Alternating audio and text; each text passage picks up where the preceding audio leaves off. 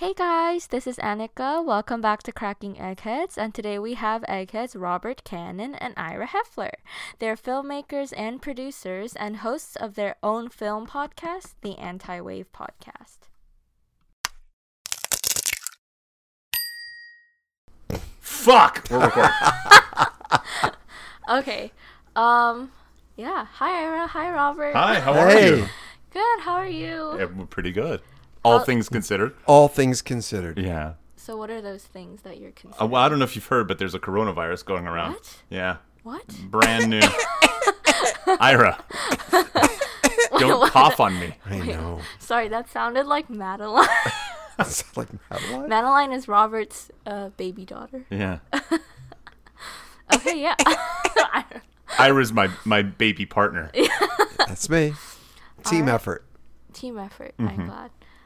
Yeah, what's going on in your lives? Anything interesting? Anything new that you'd like to talk about?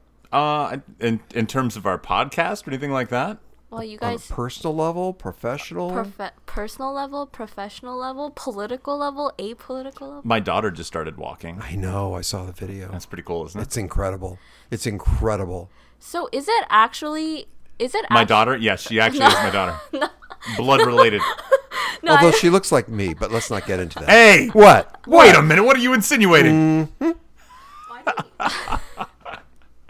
Why That's why she looks at me. Goes, like dad, my dad, wife would dad, ever dad. Sleep with you. Oh, yeah. More than once.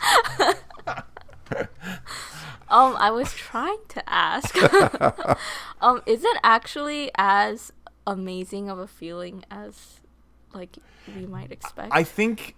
As the only person in the room that actually has kids, or a kid. To your knowledge. Right. You have kids all over Bangkok and Thailand and, you know. Yeah. Parts of Amsterdam.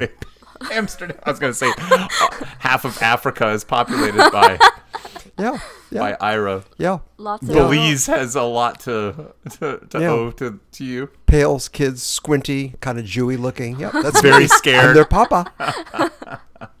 So, I think there is the cognitive part of having kids, and then there is the emotional reality of having kids, and there is a shift of like you care a little bit more when you see videos that endanger children. You're going, oh my gosh, because you do kind of put your child in that, and you're going, oof. There was footage recently of this woman who was in a house fire. I don't know if you saw that. It was like an apartment, and it caught on fire, and she had to drop her, I think it was a 1 or 2 year old, out off the balcony, and a fireman. Oh. No, was he a fireman? It wasn't a fireman. It was a veteran. Anyway, somebody caught him down below, and she dropped like 3 stories. And incidentally, the mom died in the fire. The fire was raging, and she went back in to get her other daughter, who, unbeknownst to the mom, had already been rescued because this fire was just going out of control. She went back in to try to save the other kid and died in the process. But, I mean, imagine that idea of dropping your child off this balcony, hoping that someone will catch the kid, and thank goodness he did. And, I mean, it would have been really bad. It possibly killed the kid.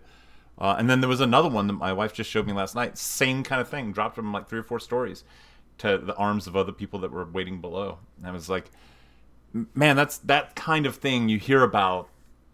Even, you watch movies and documentaries about the Triangle Waistcoat Factory and, all these people burning up alive and that kind of stuff. And it's horrific to imagine. But then when you start imagining that could happen to your child, you're like, oh my gosh, that just, it doesn't sit right. Robert, do you remember about 2 years ago, and I think you saw this, it was a YouTube video, it was in Asia, either China, Japan, on an escalator. Remember that, don't you? Yeah. And I saw it, and that, look how it stayed with me. It resonated with me. I don't have a kid, but I remember that the mechanism was broken, and she fell, but didn't she like have the wherewithal to... How did she say? So the she mom fell to and her death. Right. Yes. And she took her kid and like threw the kid. Yeah, she threw the kid safety. Up and away to safety, and she plummeted to her death. Right. So that video just haunted you. Yes. Yeah. Yeah, I mean, I saw that too, and was just like, well, first of all, I was just surprised by the motherly instinct to even do that in that kind of because it's so sudden and in the moment. So, I mean, I think for me, I'm so, my neuron receptors have been burnt out from watching so many movies. And, you know, you watch films that are, you know, they're supposed to be scary. And after a while, they're not scary anymore because they're the same old thing. Oh, there's a witch that's haunting the house, or there's a, you know, a serial killer on the loose. And it's kind of like, yeah, whatever. But then, you know, there are people who record these true life things that happen where people are dying and you know, throwing their kids to safety and stuff like that, and that's truly horrific, and it really gets you on a gut level. And I think I have this perverse voyeuristic feel for that. Like I gotta see it. And I know a lot of people, I think healthier people are just like, no, I don't want to see somebody getting hit by a train or something like that. I'm going, yeah, I want to see it. There's something to that. And I think it's just because I've seen so many movies and I need like that fear. Yeah, you know what I mean? Sure. Wait, that's really interesting, because I was talking to my boyfriend, Eric, about like why I watch movies or documentaries, even though they make me feel really bad. So, and it's like, you know, sometimes you just, even though it makes you feel really bad and it puts me in distress, it's like, in a way, I'm still enjoying that feeling. And it kind of, I mean, as when I live, like, you know, you want to try to experience the full range of emotions that you are capable of. Well, we talked a lot on our podcast about the TV series is whether it's a film or a TV show, but it was a mini 3-episode experience, I guess, called Don't Fuck with Cats, that's streaming on Netflix. And a big part of that was, you know, the draw to me was this kind of mystery that was unfolding in a well-packaged documentary feel, but also, like, I'd never heard of any of these crimes. These were horrific crimes that were so messed up, and it was just a really great, like, here's a thing that you didn't know about that. How do you even describe it, Ira? Well, as a documentary, the story unfolded. Yeah, that's what we unfolded and started off just and with beautifully done cats. Yes, yeah, and then it gets more and more severe. But I think that's the kind of thing of like, it made me feel bad, but it was my favorite film of last year. Yes. Which speaks about Robert. Maybe. That's true. Well, but yeah. I mean, I don't know. I like that. I like films that move me, and to move me in that direction is really hard to do because I've just seen so many films that it's kind of, all right, I got it. I know where this is going. I had no idea where that thing was going. Yeah. I was like, I don't know what's going on here.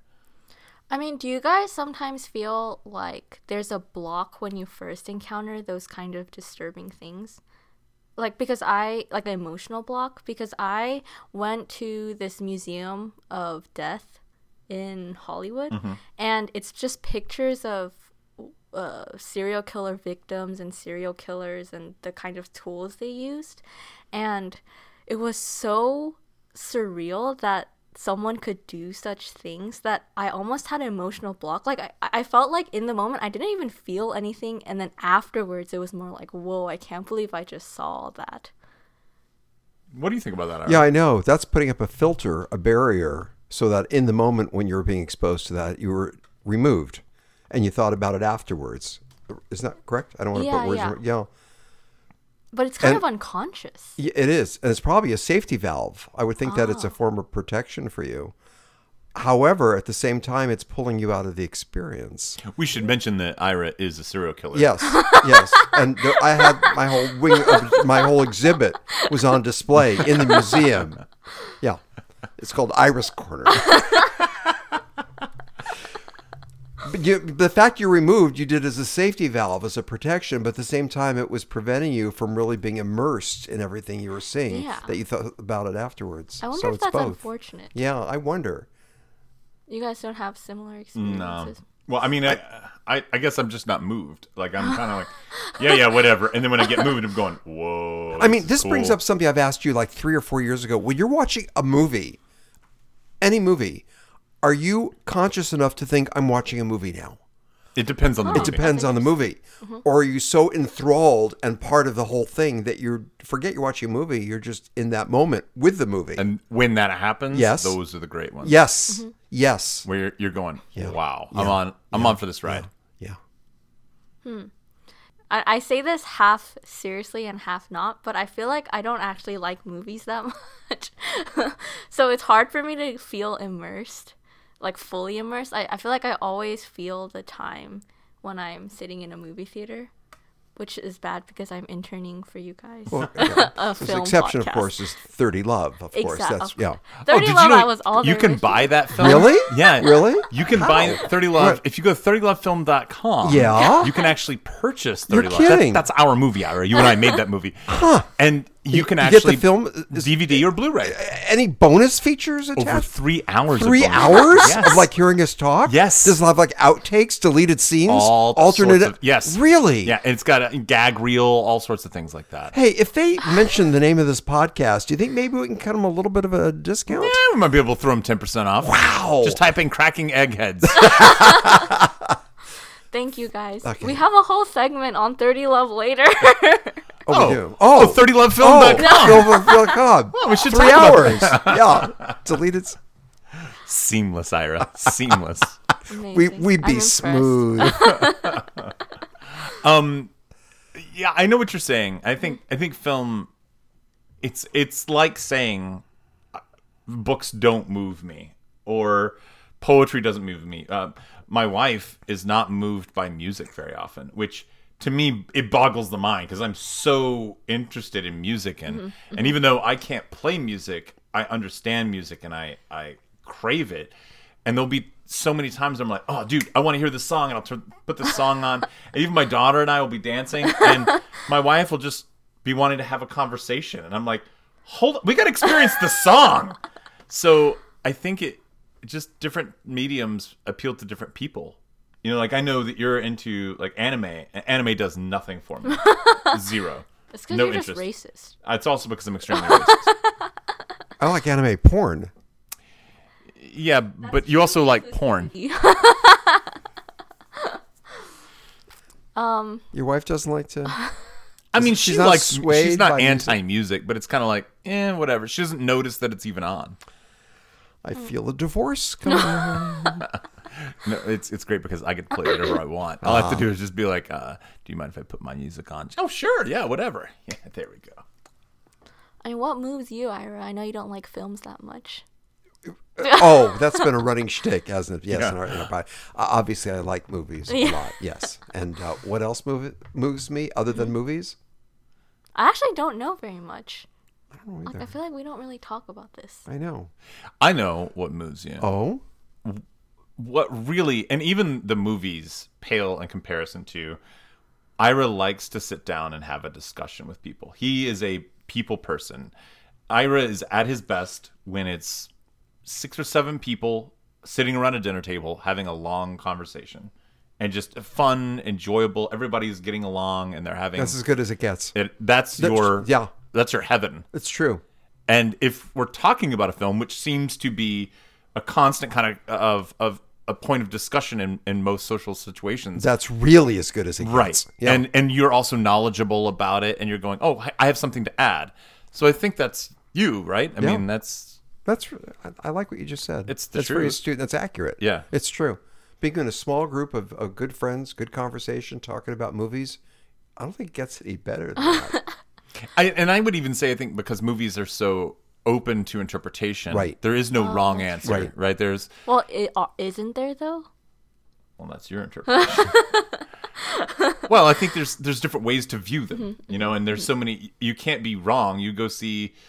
We went to a Christmas party, and there was a long discussion about Once Upon a Time in Hollywood, and especially because we discussed it on our podcast, right? We had something to discuss. We already had ammunition loaded and ready to go. We did. And we had our arguments. They were still trying to load their bullets, and we're going, oh, man. We had our bullet points ready to go. We were ready to just, I mean, we had entire discussions about it, and we were really the leaders of that conversation. Yes, we were. Yes, and we walked away kind of going, did we monopolize that conversation? I think we were being kind of interesting, so I think it was fine. I was wondering if we bulldozed the conversation just a tad. Yeah, probably. Yeah. Felt good, didn't it? It did. Yeah. It felt really good.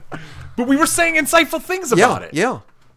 So I think to answer your question of what motivates Ira, it's the social aspect. Even the film itself pales in comparison to... The verbal discourse. Yes, exactly. which is why it's great to have him on a podcast talking about it. Thanks, Robert. Oh, not for me. I'm just saying it would be great if you found a good partner. I thought I was getting a compliment there for a second. Yeah, that's what moves me. That's really interesting because after listening to your episode on Robert's other podcast, Figure of Speech, I feel like that makes so much more sense when I'm thinking about your character. Just like you never done speech, but you became a speech teacher, a speech coach. Yeah, I never competed. Yeah. But you become a wonderful speech coach. I feel like that's so... Yeah. He never smoked a cigarette, but he became hooked on heroin. So that's true, too. That's true, too. Yeah. Yeah. Yeah, amazing things, Ira. Yeah. Robert, we don't want... don't mention that. Yeah, okay, my sorry. Wait, did you actually do heroin? No, he hasn't done heroin. I'd rather not talk about my past. As he rolls down his sleeve to cover his track marks on his arm. Yeah, I left my syringe in the car. I would like to see you try to do heroin. Wouldn't that be funny? You'd be like, what did you do? Ow, that hurts. What? Sorry. Is that what you do with heroin? You shoot it up, right? Yeah. You can't smoke it? Can you smoke it? I'm serious. You probably could, but most people don't. I mean, you're going to get a diluted high. I'd rather get the real thing. Yeah, just shoot that in my veins. Yeah. You just, you put it in your butt, right? Oh, is that where it goes? Yeah. I had something. Never mind. All right. What? Yeah, something else. No, about the butt. I was going to say. Yeah. I had a syringe in my butt. Oh wait, that wasn't a syringe. Okay. Whoa, okay. There we go. Where's this podcast going? Sorry. Okay. It's okay. Right. It's a fluid conversation. It's a syringe. My butt. It's a syringe. Actually, so I had never actually seen cocaine in real life, mm-hmm. but then I went to a cousin's mm-hmm. house party, and I saw someone doing it, and it was surprisingly very normal. I think the movies always depict it so crazily, or at least the entertainment industry depicts it so crazily. I thought once you do cocaine, you're just super crazy or something. But after they just did it, they're like, yeah, I'm totally normal. I'm just using it to sober up. I don't know. Is that not weird? Oh, I would know. I've never tried it. Ira, you tried it a couple times. Once or twice. That's really? It. Just once or twice. Yeah. Was it good? With my buddy Stan, it gave us. We were in front of a singles dance, and we sat in his car, and what's the word? Tooted? Toot. Yeah, did a toot.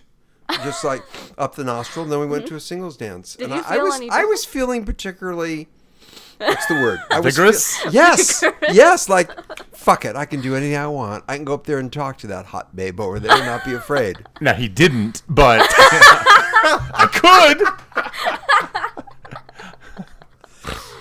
That's all. So I've done that twice. But I know what you mean about how it's depicted. You're also someone that can, I knew this guy in college who smoked cigarettes all the time, and somebody was like, you're addicted to him. He goes, no, I'm not. And he goes, yeah, you are. Nobody just smokes and doesn't get addicted. He goes, well, I do. I could quit whenever I want. He goes, quit. And he goes, okay, fine. He just quit. He just stopped smoking cigarettes. He actually did? Yeah. He's just like, nah. And that's how Ira is. Ira would just be like, oh, okay, yeah, I'll just stop. What? You're right. You have that ability. I can compartmentalize. Right, when I know something is not good. You may not enjoy quitting because you like that thing, but you could do it. Yeah. Wow, that's really impressive. Yeah. I think that, and that's why he can do cocaine a couple times and be like, yeah, whatever. That's not what motivates him. Huh. That's cute. He has an addictive personality, but it's not for that kind of thing. So it's not a true addictive personality. Do I have an addictive personality? Well, I mean, you have it. Ira. How many times did you have tuna fish sandwiches? Oh, wait, every morning for 7 years. Yeah. I had mercury poisoning. That's not a joke. He actually got mercury, he got mercury poisoning. Mercury poisoning. Every morning at this one restaurant for 7 years, I had a tuna fish sandwich on wheat toast. That's incredible. And then after about 6.5 years, I wasn't feeling well. And this woman I was seeing who lived in Bakersfield said, mm-hmm. you ought to go to a doctor, because I told her about my tuna fish sandwiches. I just have them checked for mercury poisoning. Yeah, the doctor came out and said, you've got mercury poisoning. That's so incredible. I've never... Oh, my God. Yeah. And I said, well, do you have like a shot to give me to make you? No, he said, just stop eating it, and your body will eventually discard it, and you'll balance out. So I did. Okay. There's another example about how I stopped. Yeah. That's why I brought it up. Yeah. Yeah, I just stopped. I knew it wasn't good for me. I think he was kind of like, oh, I miss my tuna fish sandwiches, but... Yeah, but I knew it wasn't good. Is that a true addiction, though? Like, isn't that just habit? And that's a good question. Addiction is continuing in the face of consequences, right? And Ira, when he sees the consequence, he's like, oh, well, then I'll stop. So he doesn't have... So that's what I would say is that he maybe has an addictive personality, but it's not to the point where he does himself harm because of it. He... likes what he does. I think if we were to psychoanalyze some of his other behaviors, we would say, oh my gosh, why are you doing this? And I think the truth is that he's like, I like it. I would, yeah. I would just look forward to Ira's future documentary. Yeah. Yeah. It's coming. We're working on it. Yeah. All my women. Okay. I have a friend who... Really? She's single? Yes. It's a dude. Oh. Is that okay? All right, Thursday. Yeah. No, but he said like, oh, I've never been addicted to anything before. And he started vaping. And he said, I could quit whenever I want. And he did quit once before, but he just started doing it again just because of the social scene. And he said, I just want to know what it's like to be addicted to something. And then he became addicted to it. I wonder if he's saying, oh, I'm addicted. You know, if he's saying I'm addicted when in reality... Oh, he's actually not? Yeah. Well... Maybe he's addicted to trying to get addicted to something. Wow. Boo. Addicted to addiction. Yeah. What would the word be for that? My strange addictions. A dick.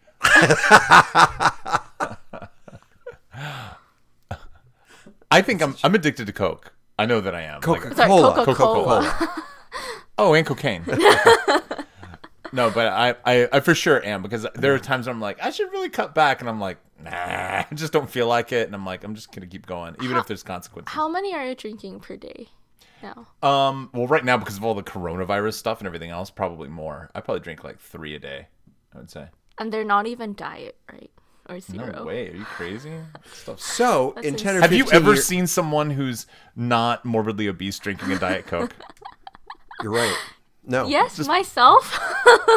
I'll say again. Have you ever seen someone... So here's my question. In 10 or 15 years when the doctor says you got to pull back on the Coca-Cola, will you be able to? Here's the thing. If a doctor said that... Yeah. Because what they're saying is it's the sugar, right? It's the high fructose corn syrup.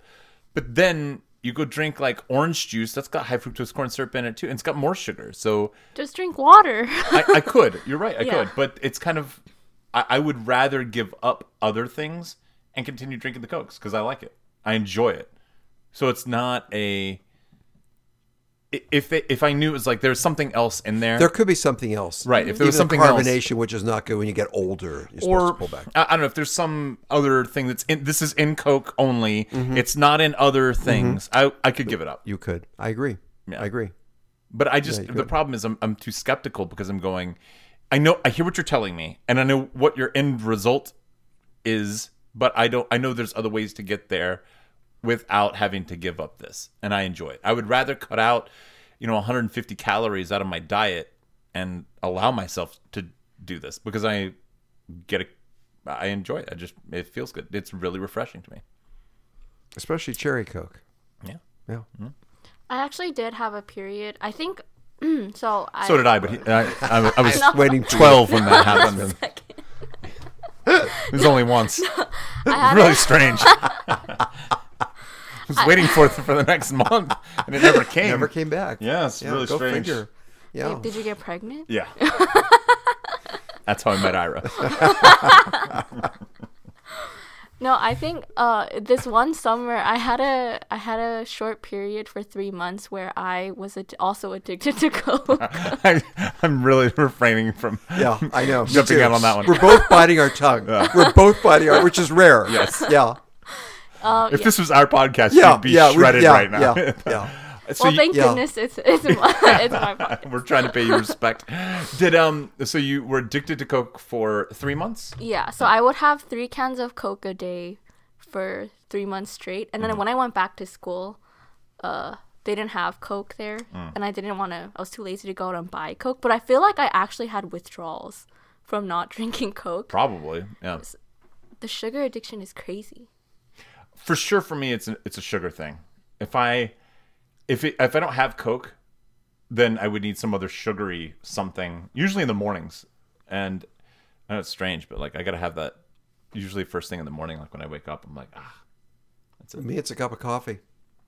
That's how it is for most people. You gotta have a cup of coffee in the morning. The health harms from drinking a cup of coffee potentially are much worse than the Coke, right? I mean, a lot of people put sugar. Well, I mean, the caffeine is certainly higher, right? And the sugar could be comparable depending on how much you put into your coffee.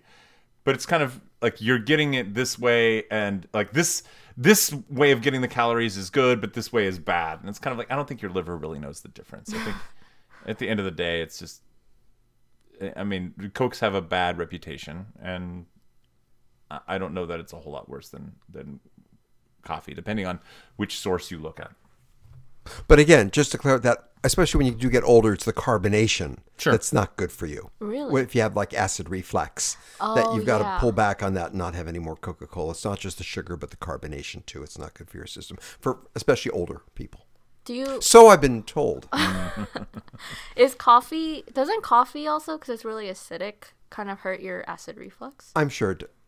I think everything's going to kill you eventually. Well, it's true. Yeah. And it's like at the end of the day, how do you... I mean, I would rather... I might live 6 months longer if I stop drinking Cokes. Maybe. So on balance, is it worth it? And like, it's the end of my life. And it's kind of like, whatever. Yeah. I enjoyed it. It was probably worth 6 months. Yeah, I mean, I guess that... I mean, I was going to say the end result is what matters, but I don't think that's the point, actually. Well, I guess the end result is what matters. Ultimately, is that you're going to be dead. It's the quality of enjoyment during the process of being alive. That outweighs 6 months. Right. Mm-hmm. Yeah. I wonder if Coke adds that much value to your life. To me, it does. Yeah. I'd be like, worth it. I had a short diet plan where I was eating 1,200 calories a day for a few months. But, I mean, I did lose weight, but my diet was super shitty because 800 of the calories would be snacks. So, like, chocolate, ice cream, pies. But then, like, 400 would be, like, a healthy meal with, like, nuts, salads, protein. The documentary... Super Size Me, which we reviewed Super Size Me too. That's crazy. And the first Super Size Me, he eats nothing but McDonald's, and he gains a bunch of weight. And there was we talked about it on our podcast when the sequel came out, that there was that scientist, I want to say in Michigan, he was a science teacher, and he told his class that the way that Super Size Me was done was scientifically inaccurate because he was eating beyond the 2,000 calories per day. And his class was like, nah, it's bullshit, no way. And he said, I'll prove it to you. So he went on that diet, and he ate nothing but McDonald's for 30 days straight. But he kept it under 2,000 calories. He stayed away from French fries. He stayed away from the dessert menu, and he stayed away from sodas. And he ate everything else he ate was from McDonald's. And he lost a ton of weight. And when he went to the doctor said, this is the best health, like the healthiest you've been ever. And he was like, I guess I should stay on this diet then. So it's not a matter of, it's calories in, calories out at the end of the day. And people will, try to, oh no, it's this or that or whatever. And I think it is like those things play into it. But by and large, if you want to lose weight, eat less, start moving around more. And that's it. That's it. And we all know it, but everyone doesn't want to admit it. What we want is, can I just take this little pill or like reach behind my head and fart 3 times and then lose a bunch of weight? And it's like, no, it doesn't work like that. Eat less, move around more. That's it. Yeah. That's a great podcast. We're not moving very much during the virus. I know. I'm packing on the pounds. I am become more sedentary than usual. Yeah. But I feel like anyway. I've never seen you... move? Like, I've never seen you heavier like than you are now. Like, I mean, I sorry, that came out wrong. I meant fat ass. So I meant you always look consistently healthy since forever. Yeah, she's coming on to you, man. Yeah. Mm-hmm. What are you doing after the podcast? She's. Right. Oh, oh. I noticed she didn't respond. Yeah. Oh, no. Going home. That's what I'm doing. And I mean that literally, not figuratively. No, Ira's always kind of. You're pretty consistent. I am. Although you lost a little weight. I actually lost 7 pounds in the last handful of months. Why? I don't know. He cut his toenails. They were that long. Yeah, doctor was pleased. Mm-hmm. Yeah, glad to hear it. Yeah. Yeah. Yeah.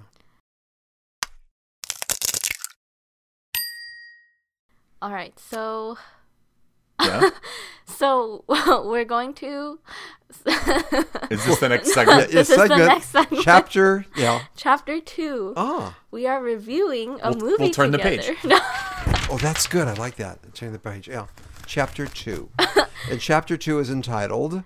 Titled, not entitled. Don't say that. You're right. It's not entitled. That's right. He's right. Did you know the difference? Okay, grammar Nazi. This is cracking eggheads. Okay? No, you're always supposed to say title. And the other one you taught me was quotation versus quote. Yeah. Mm-hmm. Oh, wait, I'm sorry. Can you remind me of the difference? I forgot. Quote is a verb. Quotation is a noun. So when people say, oh, I've got a great quote, they mean I've got a great quotation. Quotation, right. Okay. Spoken like a true speech. But you say, and I quote. Yeah. Right. Yeah. Right. Or I'm going to quote Ira. Right, right. That would be correct. Right. Okay. So you never say, so the point is, you never say entitled unless you're talking about entitlement. Yes. Yeah. So if you have a movie or a new album that came out, it's not the new album entitled. And so many people make that mistake. Bonkers. Yeah. Yeah. I don't really care what people say, except for there's a handful of them that drive me up the wall, and that one. Mine has always been irregardless. Irregardless is pretty bad too. Have we talked about that? No, I don't think we've ever talked to. And you know what else? You know why we don't talk about it? Because I don't say irregardless. I know not to say it. However, the Oxford Dictionary. I think they just added it, didn't they? Yes. Because it's an example where the masses, where the public determine what words are legitimate. And they're also... They are also acknowledging that people confuse literal and virtual. Yes. And when people say, what? I'm so upset I can literally explode. No, it's a metaphor. You can virtually explode. But now the dictionaries actually are meshing those two that it's you so can't. Dumb. And it's a diluting of academia. Is it? Yes. It's a diluting of our language. I don't know. It's a pet peeve of mine. I mean, isn't language supposed to evolve? Yes, but not in the exact opposite sense in which it was meant to. I mean, literally means that was this thing. The whole point of literal and virtual.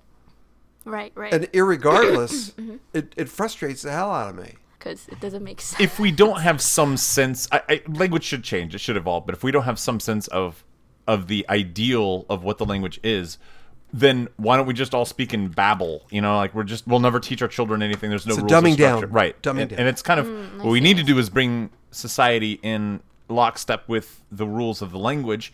And there will be times that language will change. And that's by and large what we do. But there are some that are just really annoying because it's kind of like that goes against the entire spirit of that word. I see. I'm so upset with all this. I can literally explode. Thanks for the quote, Ira. Quotation? No, quote. Okay. I got nothing. Yeah, okay.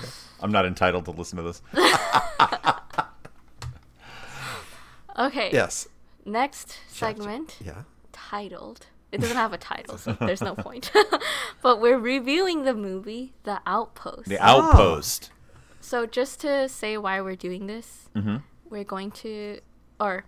Robert and Ira have a film podcast, so we're comparing... Anti-Wave Podcast. I was going to say, what's the name of the podcast? The Anti-Wave Podcast, and we're going to be comparing a layman's experience of the movie versus... A pro. Now, we got to get a pro in here. Who'd that be? But we got 3 layman's experience. Well, one thing that we should say is that our podcast really focuses on...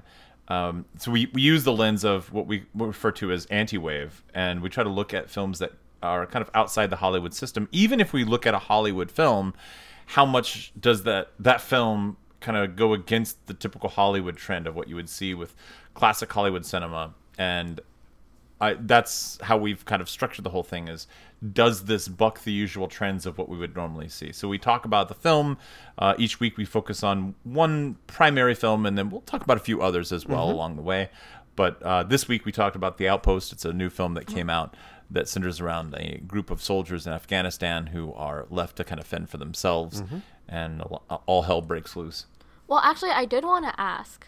So I know you guys are looking for what bucks the Hollywood trend, but do you have any Hollywood trends that you like? Oh, yeah.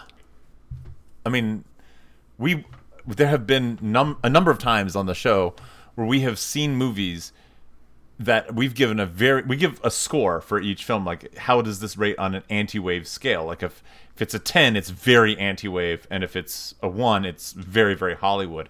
There have been a number of times that we've said, this is like a 1 or a 2, but we loved it. Right. And then there have been a number of times where we've said, this is a 9 or a 10, but neither of us liked it. Right. So being anti-wave does not necessarily equate to, do we like it?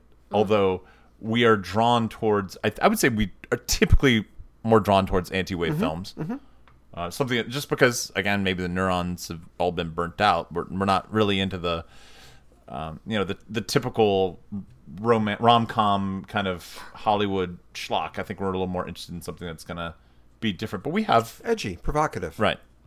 We've definitely looked at some Hollywood... absolutely. Crap. Yeah. Do you have an example of a movie that is really... like, it fits the Hollywood trend, but it's really, really good? I do. Say one. Which one? You know which one. Do I? Yeah. What is it? How many words is it? Wait. The Ford v. Ferrari. I knew you were going to say that. That was one I was going to say. Oh, really? Ford versus Ferrari. It's a perfect example. Yeah. So what made it so Hollywood trendy? Have you seen it? You haven't. I haven't. Robert, kick this off. What makes it Hollywood?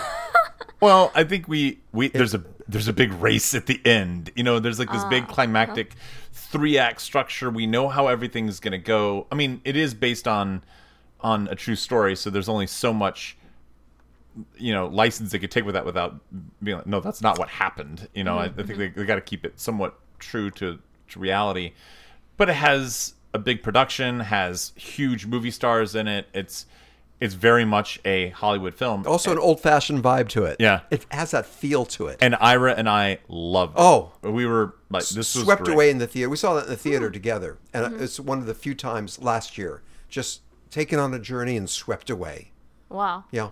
Mm-hmm. And I think that's a great example of a Hollywood film, but we really, really liked. Right. Do you guys watch it twice when you're taking notes for the movie? Ah! She thinks we take notes. We cannot keep it all in your head. Actually, we've been known to. Yeah, we do. I think occasionally we take some notes. Yeah, yeah. But usually, no, we just watch the film once. Yeah. Oh, okay. I will tell you a quick story about our film, 30 Love. Oh? Yeah. Do you know you can go to 30lovefilm.com? Anybody can Blu-ray? We had... bonus features?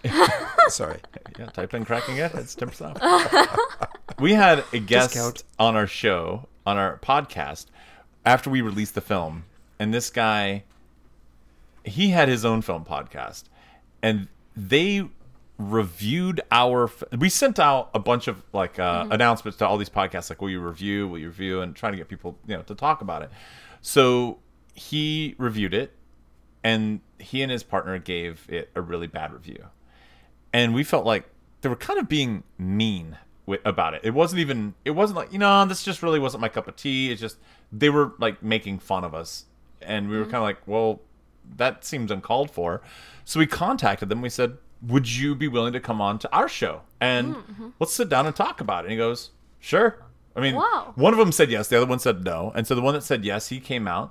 We brought him in and we talked about the film with him a little bit more. And so he was kind of saying, well, here's what I didn't like about it, getting into a little bit more detail. And we said, he said the ending was like this. And we said, that's exactly what we were going for. And he's like, well, I don't like that. And we were kind of like, oh, well, then this is maybe not the film for you, but that's exactly what we were aiming for. And so but by the end, he was kind of like, okay, well, then that's kind of a horse of a different color. That's kind of the result of the conversation.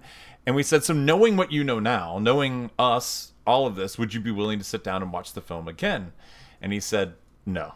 We were like, wait, what? And he goes, no, I don't watch films again. Really? And he like refused to watch it. Yeah. Did like the first time, what would be the point of watching it again? And we were like, yeah. Can you not understand? Like, we just had a conversation about this thing for the better part of an hour, and you might have gleaned some new information. He was adamant. He was, nope, I won't watch it again. So, okay. Well, I'm surprised that he even, like, I kind of almost admire that, his straightforwardness. Yeah, I did too. I could respect it. Yeah. It was kind of like, okay, well, thanks for being honest, you know? Yeah. A lesser man would just lie and be like, oh, yeah, sure, and then never get around to it. Yeah, but, exactly. Yeah, no, he was being honest. It was kind of... I was impressed that he even came down and joined us on podcast. Yeah. Right. Knowing that there were two of us, Robert and myself, and he'd probably have a feeling it'd be one against two. Yeah. Right. And he's the odd one out with this negative that we're the filmmakers. We're responsible. And it's our show. Yes, and it's our podcast. So I was really impressed that he came and showed up at Robert's place, and we recorded a podcast, and... But he wouldn't watch it a second time. Bastard. And then not too long after that, his podcast stopped. Yeah, he stopped doing his podcast. Yeah. It was probably a few weeks later. Yeah. Really? Yeah. You guys had something to do with that? He watched it again, and then he decided to kill himself. He said, I'm not entitled to watch this again. No, then Robert called him up and asked him to watch it a third time. And that did it. So... Yeah, in terms of watching films twice, it's rare that we do watch films twice. Although, a few times on our podcast, we have encouraged each other to go back and look at a film. And there have been films that we've said, you need to go see that again. Because it's been a while since you've seen it, and it's not what you think. Mm. And there have been sometimes, like I can think of Face Off most recently. And I never liked Face Off. Ira does like Face Off, the movie, and he was like, you need to see that movie again. I watched it again and was like, nope, I still don't like Face Off. It still didn't work. I just didn't like the movie. And so, but I tried to give it a second chance. I was like, all right, someone I respect and talk to every week about films likes this movie. Let me see if there is something there. And I was like, nah, just that's not for me. Yeah, in this particular example, Robert's kind of fucked up with his values and his opinion. He doesn't like the movie, but go figure. But we actually call this, I think I label this like the Rock meter, because there was one movie years ago where you said to watch The Rock, which I happen to like a lot when it first came out in the theater 20 years ago. And Robert said, you know what? Watch it again.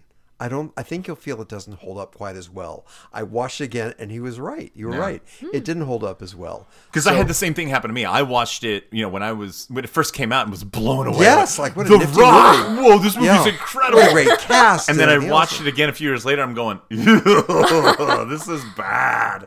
Now, let's flip it. Have there been movies where we thought it was kind of mediocre? We went back to see it a second time, and you... I know there are, because I remember having those conversations, but nothing's coming to my mind. Nothing's coming to my mind. But there have been second viewing, you regarded higher. Yeah. That has happened a few times. But I can't think of anything right at the top of my head.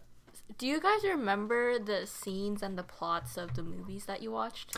So, this is a great question. Yes. Because we talk about this quite a bit, is how memorable are they? And so there was a movie that now is starting to stick in our mind, The Good Liar. Ironically, because of how much we've talked about how forgettable it is. It's called The Good Liar, and we actually watched it after we saw Ford v. Ferrari. Mm-hmm. So we watched it more recently, and as soon as it was over, we were like, what did we just watch? What was it about? And we even, the next day, I think we had talked for a minute. 80% of the movie is just gone. And we were like, I don't really remember. Yeah. And then by the time we recorded, 2 or 3 days later, we were like, I'm at 4%. I can remember about 4% of what was going on in this movie. And then we were kind of making it a joke for a while. And then literally a few weeks passed, and I brought it up again. I said, what was that movie about? And we both were like, oh, wait. We truly tried to remember what it was about. And we were like, I don't know. And we finally got there, but it took some real work. And it really wasn't that long ago. That movie is a fairly recent film. And that movie just had all over. It's just a totally forgettable movie. Ford v. Ferrari, we could tell you, we were talking about this recently, we could tell you most scenes in that movie. And we only watched it once? One time. Yeah. So it depends on the film. And some films have more... Some films are just more memorable than others. And, I think sometimes they're just... I don't know, just kind of... I don't know, is there lack of heart in it? Or whatever it is. What would the word be? Heart is pretty good. Does it just... resonate, yeah, glue, resonation. Stick. Yeah. Does it just stick with you? Yeah. Yeah, yeah. So I would think that too, where it depends on just how much it resonates with you or their memorability factor of certain scenes. But I think this is why I say I don't like movies, but I can't remember the scenes or plots of almost every movie that I watch unless I watch it multiple times. So all I remember when I watch a film is if I liked it or not. So I remember the feeling, but if someone asks me a few days or a few weeks later, oh, what scene or what did you like about it, then I won't be able to say anything about it. I'll just say, I just remember that I really liked it. Yeah, I think that's definitely the case.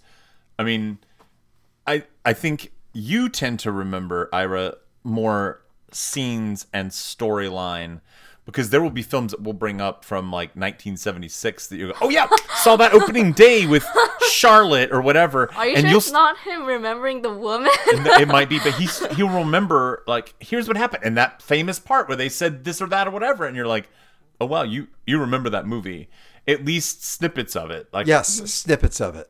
But he does a better job than 99% of people. Of that, like, he can remember because he's kind of burnt that into his brain, you know what I mean? Like, he understands, like, this I'm sure happened in this way. Anything else outside of that, I couldn't tell you for sure, but that's exactly how it happened. Am I right? Agreed. Yes, but you would be better going through the plots and the basic, like with Ford versus Ferrari, you'd do a much better job of talking through the basics in Act 1, Act 2, Act 3. That's nice of you to say. It's true. We have to go on somebody else's show for us to pay compliments to each other. So you would do a better job with that. But with me, there are just certain moments, certain beats in films, especially from a few decades ago, that are just in my brain and in my heart. Yeah. I think it's because you remember that moment and it's solidified in there. Yes. And holding hands with the girl that I was with. I almost think you experience life in a similar way. Ira will be able to... tell a story multiple times, but almost the exact same way as you said. Yeah. But I think that's because that story, like the movie scene, is burned into his head. Mm-hmm. Yeah. So I feel like you experience life just in that way. Yeah. Yeah. It's really cool. I would like to, at the end of my life, I'd like to have closing credits. That'd be great, actually. What is that? You just throw a bunch of like magnetic alphabet letters onto your grave? No, or what? No, I'm just thinking about when I'm on my deathbed. You know, I'd like to have, who did the cinematography and who directed, just closing credits, because I tend to be very cinematic with certain things. Who's director? Are you the director? Star. Oh, okay. In a future... Robert, you'll be the director. Cool. Written by, and then have your mom and dad's name. Well, they'd be the executive producers.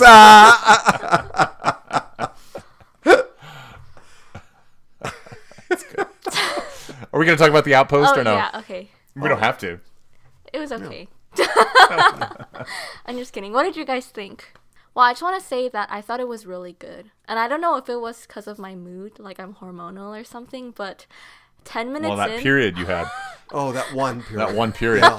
Boy, what a mood swing that must have been. I heard it was a short period that only lasted 3 months with a lot of coke.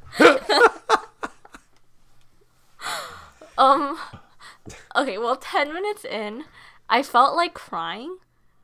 Yeah, that's like, hormones. Yeah. I was on the verge of tears, and at the end thing where Ty was doing the interview with the counselor. I don't know if this is spoilers. Ty Carter, yeah. That did make me cry. And I don't know if it's the idea. Sometimes, like, it's hard to separate the idea of the movie from, like, if I like the idea of the movie or the actual movie, but I don't know which one it was, but I really liked the movie and I enjoyed this. So, you know what movies it reminded me of? I should have brought up on our podcast, but I didn't. That reminded me a lot of Black Hawk Down. It's another, I mean, very similar.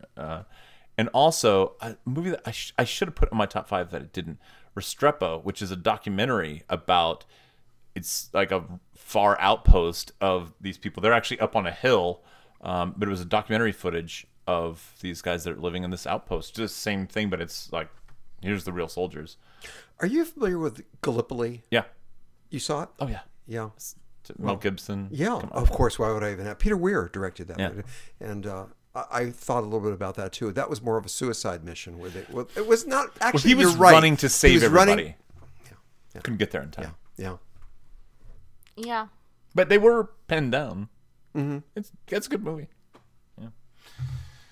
See, that's the movie where the dun, dun, dun, dun, dun, dun, that would have been good. Yes. That would have been good there. The music from Chariots of Fire. Which is the only thing he liked about Chariots of Fire was the music.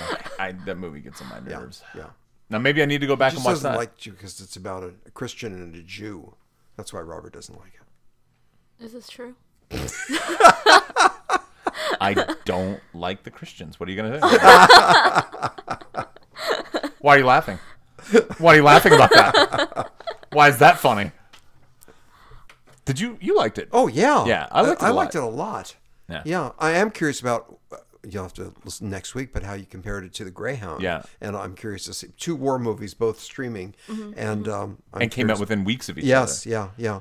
But I liked a lot. We spoke about this at some length in last week's podcast and our show about how I liked the way it was shot. A lot of long shots and a lot of it was handheld. And it actually reminded me with not so much the content, just the look of it was very, for me, 1917-ish. Yeah. Mm. With I actually did one take. Did you see that movie? Yeah, I did. Oh, you did. But I actually didn't enjoy 1917 as much as 1918. Really? As 1919.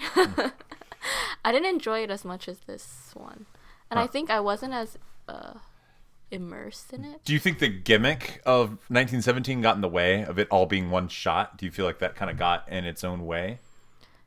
I just was bored kind of through the movie. So like in this movie, I didn't feel the time. Like it was 2 hours, but I didn't really feel the length of the time. Right. Mm-hmm, I agree. But when I was watching 1917, I did feel like about an hour. Did you watch 1917 on your computer? No, I watched it in the theater. In a theater? Yeah. Good. Wow. That's the way to see it.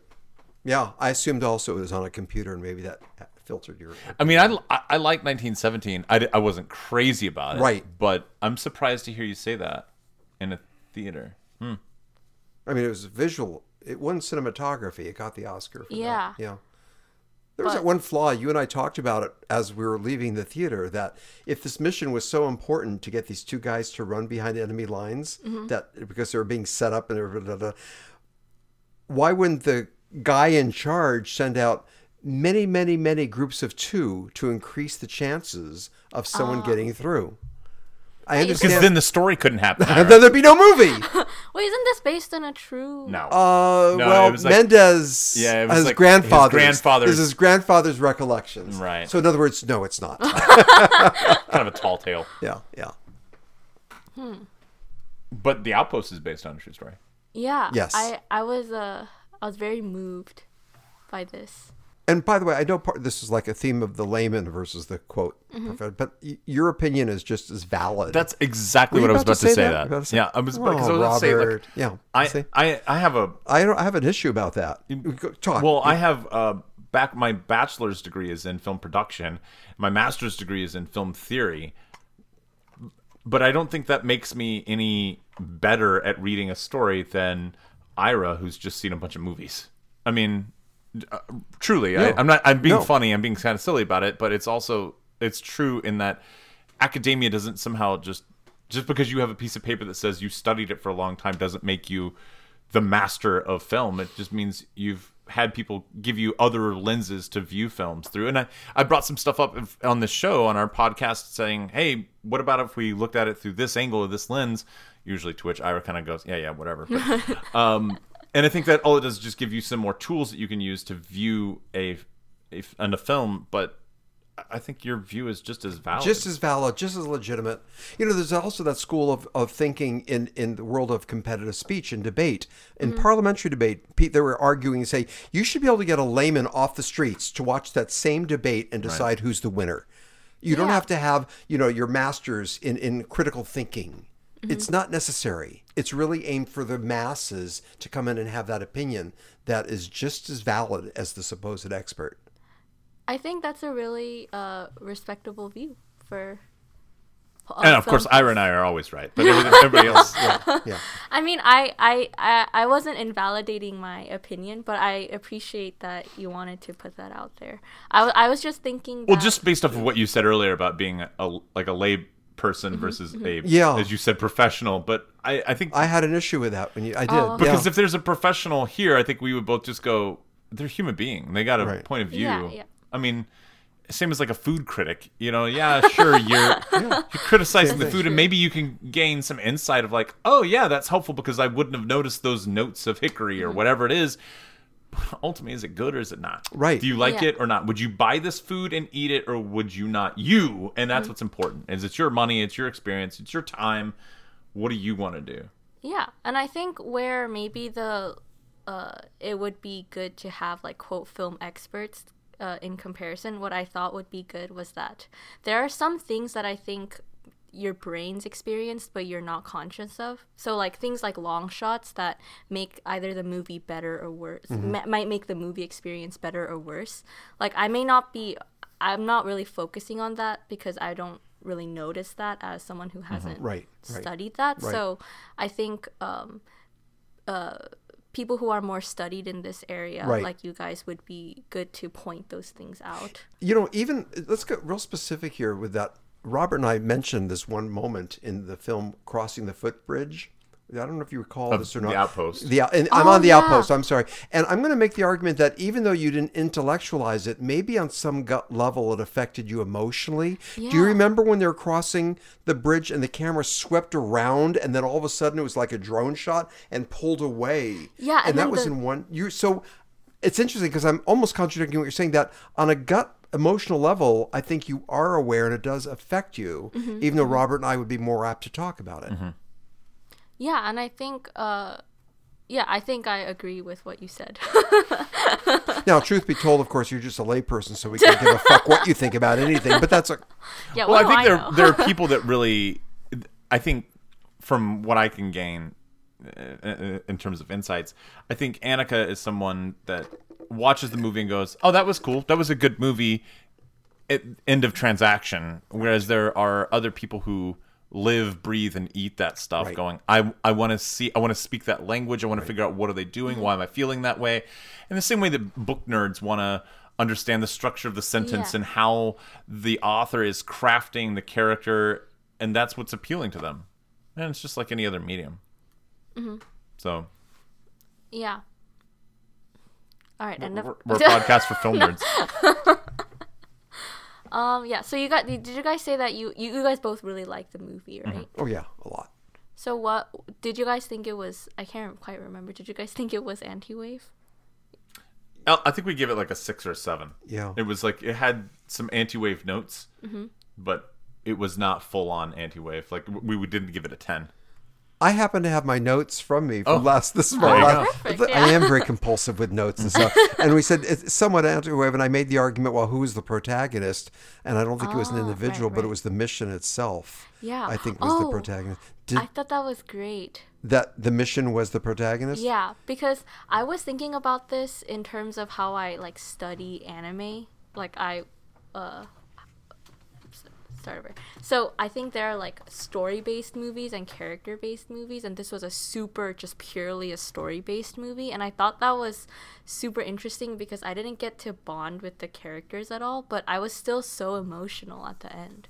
One of the things that we've talked about on our podcast a lot is the difference between television and film, and those two are blurring a lot. Yeah. But television is really about character, and film is about story. And you know, when you study television, traditionally, if you study a show like Cheers or Seinfeld or something like that, what you're looking at are your characters, your favorite characters who come back married with children or whatever every week, and they get into a different adventure, and you're really into it for how do these characters deal with these situations that are thrown on them, but you're really interested in the characters. Whereas a film is more about the story. It's really taking you from point A to B to C. Now, Of course, a television show has a story, and of course, a film has character. But really what you're interested in is story for film and right. and character for television. Right, right. I never thought about that. Yeah, yeah. And I just want You'd learn that if you'd go to film school and get a master's degree. Yeah, yeah. Or listen to Anti-Wave Film. Yeah, so you don't need film. But I just want to finish this one point that the protagonist 17th submission, did the protagonist succeed? Did it reach its goal? Yes, it did. Yeah. The protagonist got with sacrifice, death along the way, but that made it less anti-wave. That made it less anti-wave because the protagonist got what it wanted, even though there was death involved in sacrifice.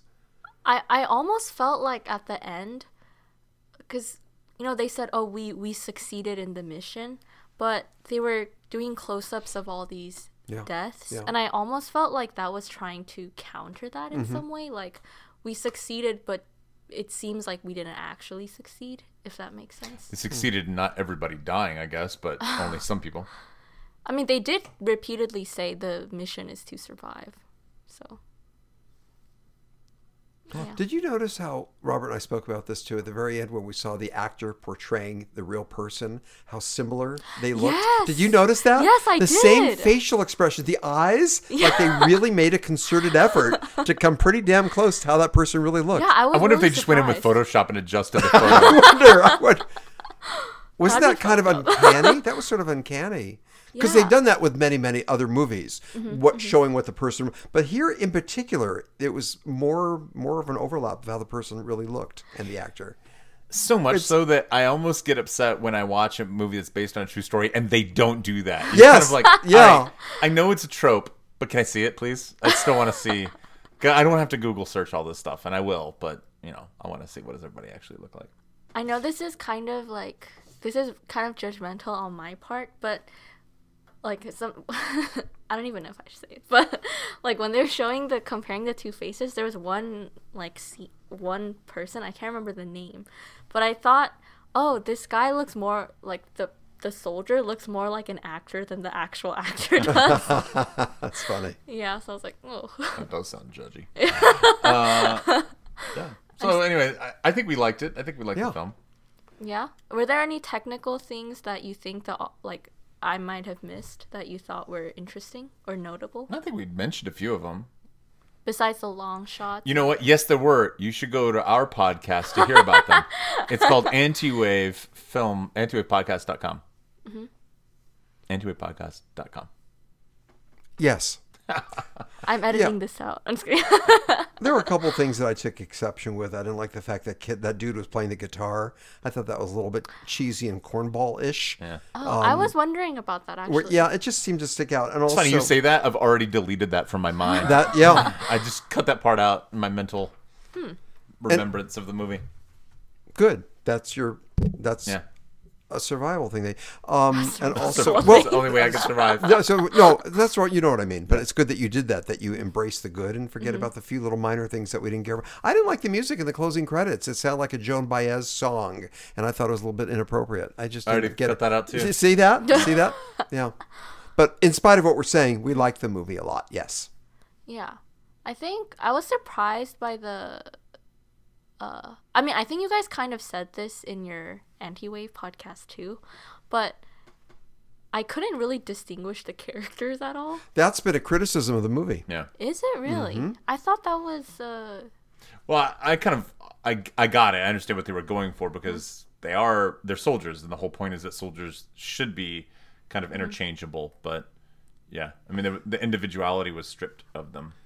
And in real combat, you know, real soldiers wearing the same uniform, but you also, buzz cut, they're all kind of... Right, the same hairstyle. Yeah, and there's no facial hair or anything like that, so it makes sense. I actually did remember, I could only distinguish Scott Eastwood. Well, Scott Eastwood's like all over it, so you spend more time with him, you kind of go, okay, I know who this guy is. I was just thinking because he was good looking. And there you go. That's our layperson's opinion. Yeah, thank you. It looks like you have some questions here for us. Yes. So I have the 3 big question corner. Uh-oh. And so The first question is, what's a common misconception about your field? Which would be, in this case, filmmaking. Oh, is that my field? I'm going to let Robert kick this off. What's a common misconception about your field? Well, I think one of them we've already talked about, the idea that you have to be an expert to like it. But I think that's a problem with almost every field, is that every artistic field, I should say. It's not like you're going to be like, oh, I'm a genetic biologist because I feel like it. There's no wrong answers. Yeah, there are in that. That's science. But I would say too, I think anybody can. I think one of the misconceptions is that you have to have this special knowledge, especially in today's day and age, to make a film. And I don't think that that's the case. I think you just go out and start shooting some stuff, and you will learn what works and what doesn't. Mm. But I think the way to make a film, the means of production have changed so significantly that it's easier now to make a film than ever before, and to get it out into the world, and yeah, the number one film in the box office was you didn't have to leave your house. They made it it was a Zoom film. Yeah, and the way that we're creating stuff is getting really interesting. So I'm very drawn toward that. I think that's a misconception that people feel like, oh, I can't, or my story's not good enough. It may not be, but I think you could do it and then prove your point. One of the big problems for me when I was right out of film school, I think it was kind of dealing with that issue, but also I was like this purist, like, oh, I have to shoot on 35 millimeter film. And if I don't have that, then I'm not going to do it. And now looking back, I'm like, why don't you just grab a video camera and just start making films? Just do it. Just experiment. And I was just too much of a purist to do it. So it's a regret that I have. Hmm. Anyway, there's that. I mean, we kind of broached on question number 3 of all things that Robert was responding to, that what is the most important or most interesting change in the film industry in the last few years? And I don't mean to jump ahead and steer this, but that's really that it is the digital revolution, which has turned everything upside down. Mm-hmm. And I can tell you stories of, I've got photographs that I have of like on the set of The Graduate, where the camera was so, I'm holding my hands out very wide right now for our listeners. Was almost as big as my ego. Almost, I think I'm going to say something else. Almost as big as my, yeah, okay, yeah. And now for 30 Love, the camera was, and again, I'm holding my hands, I'm cupping my hands together. That's almost as big as my dick.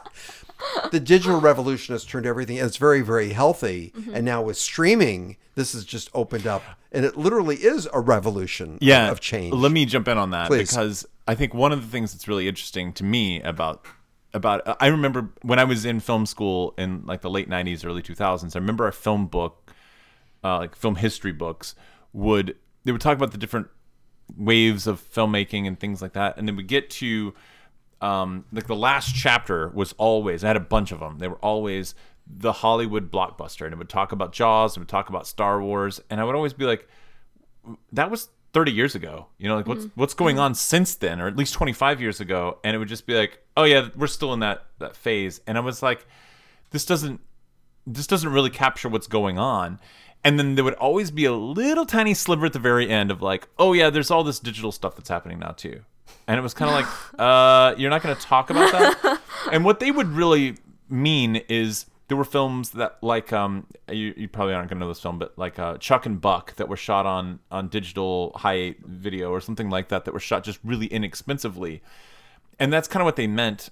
And I get it, but that's not really a movement. That's a way to make your film, and that's a poor movement, I think. But the real change, if we're continuing that kind of trend, is what Ira just touched on, which is distribution. And that's what's really changed in the past, 2 or 3 years, is the ability to put your film out in all of these different places. Mm-hmm. There's all these different ways for you to make money. Now, you may not make a lot of money, and that's now the problem too, is that these ideas of selling your film at Sundance or at the Cannes Film Festival, that's all gone. It doesn't happen anymore. Not like that. It happens to a very few rare instances, but usually even those films are already backed by some pretty heavy people that have enough money to throw at the film to get it going and have good production value. But if you're making a film on your own, you can put it up on Amazon. You can put it up on Tubi or, you know, any number of these. iTunes. YouTube. Right. There are print to order DVD and Blu-ray distribution services, so people that want discs can order them, and you don't have to make 10,000 of them like you used to. Right. You just wait until somebody orders one, they make it and ship it out for you. So all of the means of distribution are changing, and that was the final thing that needed to change in order for people to truly be able to make their film and get it out. The problem is everybody's making their films and getting it out. So now how do you reach your audience? And how do you get them to say... Right. I mean, before, if you made a film in the 1980s, even if it was bad, people would go watch it because they're saying, oh, I want to see this. I want to see the film. Like, there's only a handful of films being made, so I'll go watch it even if it sucks. And so I think a lot of people were able to make a name for themselves because they made films, and you make a handful of them and they get out there, and then you start to create a reputation for yourself. But now there's a glut. Right. There is truly a glut of films out there, and yes, they can all find a home. I mean, even, you know, 30 Love is on. It's on like 5 or 6 platforms right now, and including Tubi, where it's very easy. On that one doesn't even have a monthly fee or an annual fee because it's got commercials. It's got advertisements every 15 in the minutes. Middle? Oh. Yeah, yeah. Oh, and a lot of people, you know, who don't want to pay X amount of money every month to have the subscription, they just go there and watch the movie every now and then with commercials. So there's all these different avenues, and man, that didn't exist a handful of years ago. So how do you stand out in the glut? If we knew that, we wouldn't be sitting here. I don't think you do. I think it's, I mean, even Hollywood films are struggling with it. You know, I think they're resorting to unique forms of advertising, but even that is really hit or miss. I know we've actually struggled to find films for our podcast to review because we're going, what films are out right now? And our way of thinking is usually look at what's going on in the theater and what's happening in the box office. We'll start there. And if something strikes our fancy that's streaming, we would have just said, okay, we'll stream it because we found out about it. But now, since everything is streaming because the theaters are closed, it's a lot harder for us to find films to review. Yeah, more often than before, we're going into the vault to take out an oldie but goodie. We're trying to find current stuff that's out there, So where do you go to look for the first? Like, where's the first place you look? Probably what's streaming on Netflix. I think we go to Netflix quite a bit. Really, isn't Netflix behind? No, I mean they release their own stuff. But the problem becomes it's also like Netflix is, I mean, I guess it's proprietary. Like the films are part of Netflix, and you're not going to get it anywhere else. If you don't have a Netflix subscription, you're not watching that film, and. Whereas that's not necessarily true for something like Amazon and Tubi or, you know, I think Voodoo Netflix wants exclusive rights. Isn't that correct? Netflix? Yes. Is that true? What Linda was telling you? No, not necessarily. But the new films almost always, right? The new films are Netflix originals. Right. And I don't think that they're letting those out in other places. But, I mean, there are some for Amazon too, right? Amazon has They have their own products also. But that's now the problem is that you have these new... studios essentially. It's the Netflix studio. It's the Amazon studio. It's just it's no longer Paramount and Warner Brothers. And so but the times are changing, and Paramount, Warner Brothers, Sony, they're all like trying to figure out how do we get in on this. And that's why you have Disney Plus starting up and Apple is starting up. Apple Plus, Peacock. NBC's got Peacock. So many more streaming services. They're trying desperately to make a name for themselves in that, and it's just it's dividing everybody up into all these different segments, and now you almost have to spend a fortune to keep up to date with all these different services, you know, otherwise you don't the zeitgeist is talking about a TV show, everyone's talking about Game of Thrones, but if you don't have HBO then you're behind the times, you know. I'm always surprised that all this happened within my lifetime. So but I don't even realize that it's happening because it's happening so quickly, and I'm just adapting to it as it goes. Well, I mean, not to get too far off the topic, but I remember in 2006, I remember telling my I didn't have any money at that point. I was so broke. And I remember talking to my dad going, you should really buy some Apple stock because they're going to release this new phone that's coming out. And he was like, I don't know. I was like, Dad, please just do it. And he was like, yeah, maybe. He didn't do it. And I remember at the time, I remember having a conversation with somebody, and the stock prices were like $53 a share or something like that. And it's so, before the iPhone, it's like insane. I did, however, convince him to buy Tesla stock. Oh, back when it was like, I think like $80 a share, and it's like what, $1,000 a share now or something like that. And I was like, I've only done that like 3 times, and every time it's been like huge increase. I mean, it must be more of a change for you, Ira, because you're going from, and you probably went through like 3 different generations. Well, my older is that what you're saying? Well, my point was that, I mean, just think about how much has changed since 2006. Yeah. It's not that long ago. It's 14 years, and it's just, I mean, the way phones alone, like that's just a whole new way of consuming media. Right. And before that, talking on your home phone was just the way you did things. You had a home phone line. Nobody has a home phone line anymore. Everybody's on cell phone. That's true. You called my cell phone. I remember the magic box. Yeah. That's what you called it. We can watch a movie on our phones. Mm-hmm. But yeah, since I'm a little bit older than everyone else in the room, and I do remember. What was it like when cars came out? I was going to say the first talkie. Oh, okay. I remember the first talkie film, which I saw in a theater. She doesn't know that term. Look, she doesn't know that. They actually spoke instead of subtitles. Sound. He's saying sound when they first started adding sound. Okay, yes, sound. That was, and you know, when movies came out in the color. The joke is that color, was... That's a big... Wow. That was well before he was born. Yeah, that's why I was being funny. It happened before I was born. I was being funny. Oh, I'm Never sorry. Mind. It went over my head. Oh, okay. Yeah. So what was it like when the Declaration of Independence was signed? Oh, yes. Well, you know, I signed it. Oh. Yes. Did you see my name? You peed on it. I did. John Hancock. And then in parentheses said, with a little bit of help from Ira Heffler. Okay. Yeah. All right, final question. What have you changed your mind about recently? And doing this podcast. I changed my mind. I'm getting out of here. What have we changed our mind about? You know, I looked at this question prior, and I want to have an articulate answer. I'm not sure. Could it be anything? We're talking about film, of course, right? No, it could be anything. Oh, about anything? Just in your life. You know, if we had to do all over again, seriously, about there's one thing, because I did think about this. It was very expensive to submit our film to so many film festivals.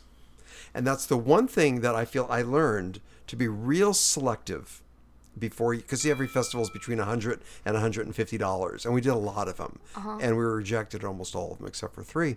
So I think that's one area where I would, if I could go back. I think you're right. I would not have submitted to so many film festivals. Yeah. It was, I think we would be better off submitting to a handful, right? To probably some of the bigger ones. Right. And then that's it. Let it go. Just let it go and then try to get distribution other ways. And the other thing, Robert, that I think we learned, I think you're about to agree with this, is that we hired more than one person to work on our logo, and we paid them a deposit to get started on it, and it was crappy. It was not good, and so we wasted money on that. Yeah. And I think that you and I had a powwow about that and decided we need to see some product before we actually pay money to do something. Yeah, we came up with a new policy of like, we don't give you money till the project's done. Like, we just gotta see that things are completed, because we got screwed a few times on that. I was like, fuck.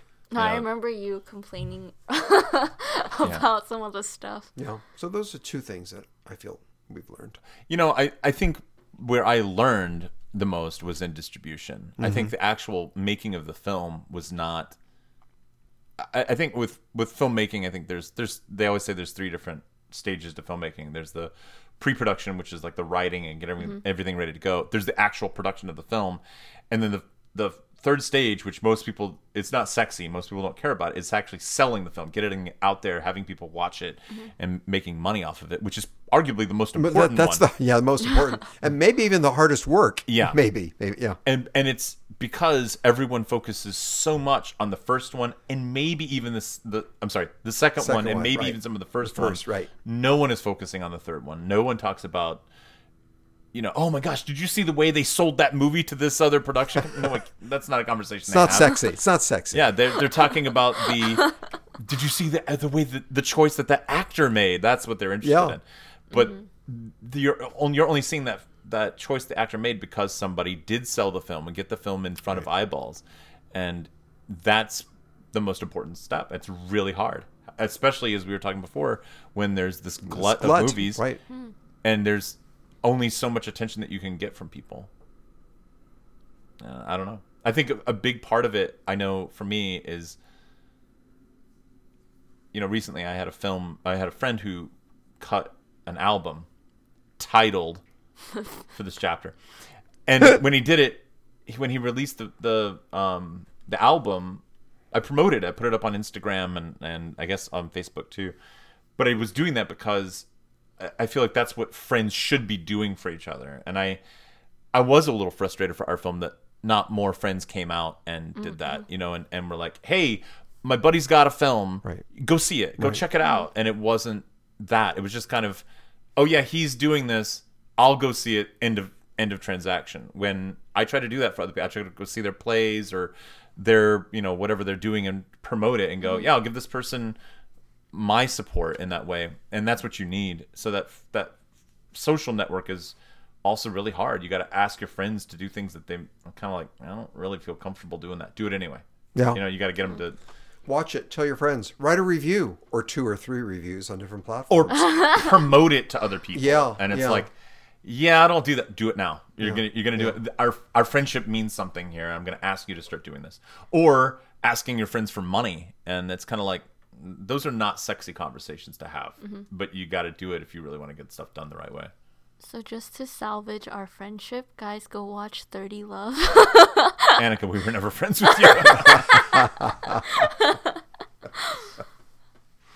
Alrighty, so. That's the end of the podcast. Oh, okay, great. Yeah, thank you guys so much for the conversation. Listen, you said all. I said great. Yeah, that's the difference between. Gotta get out of here. Like, finally. I want to do more. But as Robert likes to say, this was the rehearsal. Now he's going to push the record button. Now we start. Perfect. Thank you. From the top. I thought you hit the record button. I thought you. No. And thank you so much, guys, for listening. You can find us at crackingeggheads.com, or you can follow us on Twitter at eggheads_FM. And you can join our discussion on our Reddit at r/crackingeggheads. As for Robert and Ira's podcast, you can go to anti-wavepodcast.com, or you can also find their podcast on Apple, Spotify, wherever you get your podcasts. You can also check out their movie at 30lovefilm.com. Thank you so much. See you later.